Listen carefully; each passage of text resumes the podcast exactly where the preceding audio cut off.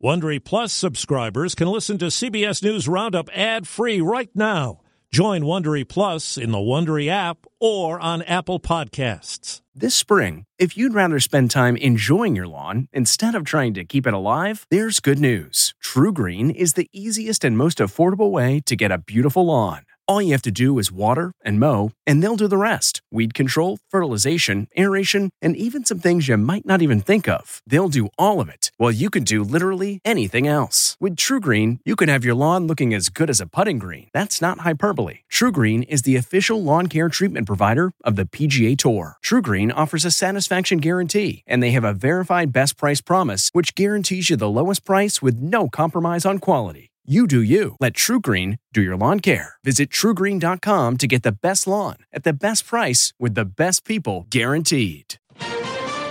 Cuomo accuser comes forward. The fact is that he was sexually harassing me.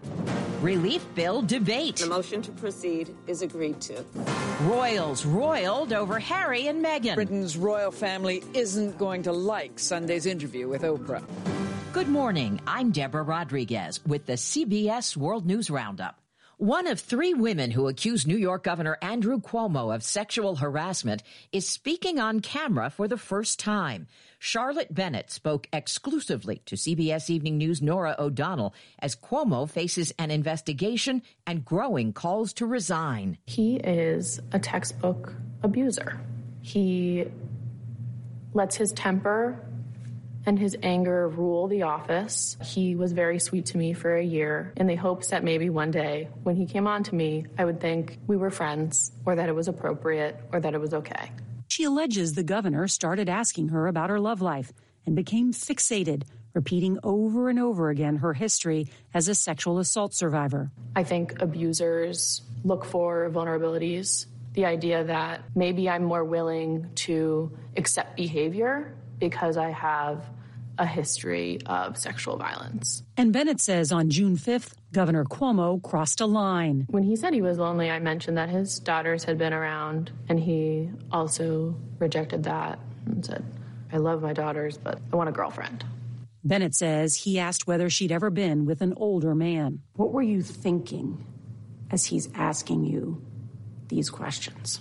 I thought he's trying to sleep with me. In response to Norah's interview, the governor's office directed CBS to his apology Wednesday. He said he never knew at the time he was making anyone uncomfortable. There is more bad news for the governor. The New York Times and the Wall Street Journal are reporting some of his top aides rewrote a report on New York State nursing home deaths to undercount the number of residents who died of COVID. The change made just as Cuomo was starting to write a book touting his pandemic response. He released the actual numbers after the state attorney general found a discrepancy of thousands of deaths. The number of COVID cases continues to fall as the pace of vaccination picks up, with an average of 2 million doses a day being administered. Still, Alabama Governor Kay Ivey is breaking with Republican counterparts and leaving a mask mandate in place. We need to get past Easter before we take a step some other states have taken to remove the mask order altogether and lift other restrictions. One of those states, Texas. Governor Abbott continues to defend his decision. According to CDC studies, more than 10 million Texans have recovered from COVID, and they have uh, the antibodies to be able to defeat COVID. Brock Wagner, a brewer in Houston, will continue to require his customers to mask up. There probably are a few people out there who are basically looking for the fight. Uh, we're just hoping they don't come and visit us. No sooner had the Senate voted to debate the president's $1.9 trillion COVID relief bill than a GOP lawmaker made a move to drag out the process. CBS's Deborah Alfarone from Washington. Section 2, Table of Contents. While most of the country slept, Senate clerks were at work reciting every word of the 628 page COVID relief bill backed by President Biden. For A23 and other related activities.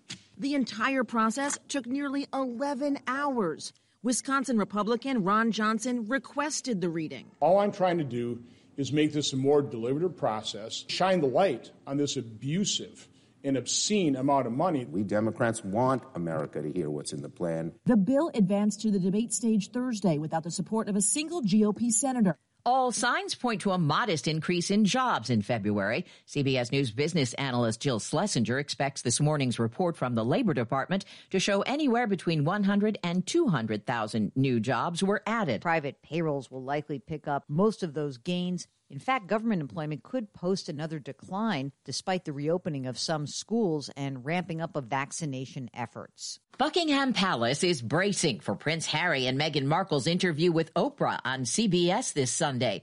The couple says the press is one of the reasons they quit the royal family and moved to the U.S. Harry tells Oprah, I'm just really relieved and happy to be sitting here talking to you with my wife by my side because it has been unbelievably tough for the two of us but at least we had each other. This week, the palace said it was investigating allegations of bullying by Duchess Meghan against former staffers. At the airport in Baghdad, Pope Francis emerged from his plane today wearing a face mask. Guards in plumed hats lined a red carpet. Correspondent Sabina Castelfranco. It's the first trip by Pope Francis to a foreign nation since the pandemic, and everyone on the papal plane has been vaccinated against COVID 19 but it will be a challenge all the same as cases in Iraq have surged, and there are fears that people hoping to see the Pope will forget the social distancing rules. His four day trip is a public show of support for the local Christian community, which has been under attack from Islamic militants. Some primates have been vaccinated for COVID on the West Coast. KFMB's Tim Blodgett has the story. The gorillas, orangutans, and bonobos living at the San Diego Zoo and Safari Park were given a vaccine after a gorilla tested positive for the virus. According to Nadine Lamberski, the chief wildlife health officer for the San Diego Zoo, only one of the gorillas was experiencing mild COVID 19 symptoms but the decision to vaccinate came down to an abundance of caution. It's extra protection for our great apes, and we know that infections can go from people to animals and, and animals to people. Talk about a pricing error. The Texas agency that monitors the state's power market says the grid's operator, ERCOT, overcharged customers by $16 billion after last month's deadly storm and kept prices too high for more than a day after widespread outages ended.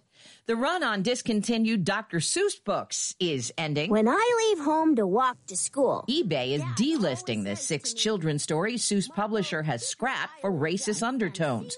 Fans and collectors have been snapping them up since Tuesday's announcement. Barnes and Noble stopped selling them yesterday. A man in the Netherlands has come up with a unique way to test for COVID.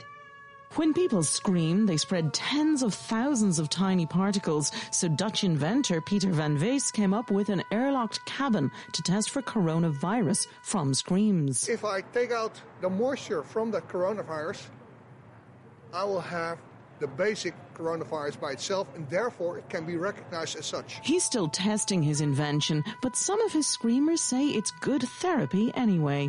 Elaine Cobb, CBS News. He brought it home for the Buccaneers. When the Super Bowl ended, the ball would be in the hands of Tom Brady. A rare Brady rookie card from 2000 has sold for $1.3 million. The price breaks the old mark for a football card by almost half a million dollars. And that's the World News Roundup for Friday, March 5th, produced by Paul Ferry and Matt Cherry.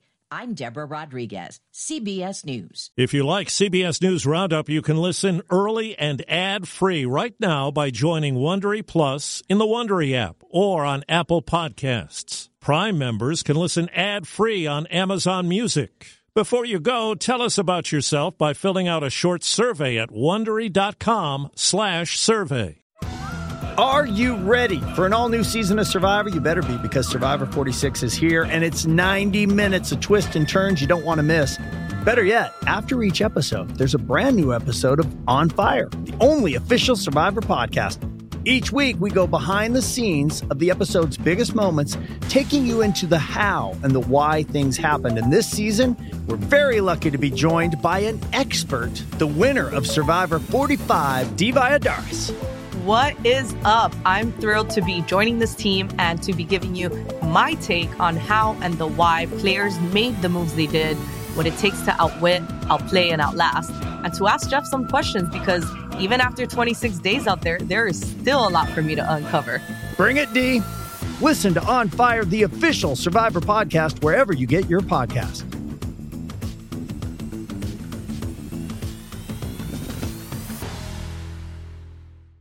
The Hargan women seemed to have it all. We were blessed. My mom was amazing. But detectives would soon discover Inside the house, there were the bodies of two women. a story of betrayal you would struggle to believe if it wasn't true.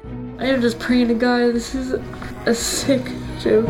From 48 Hours, this is Blood is Thicker The Hargan Family Killings.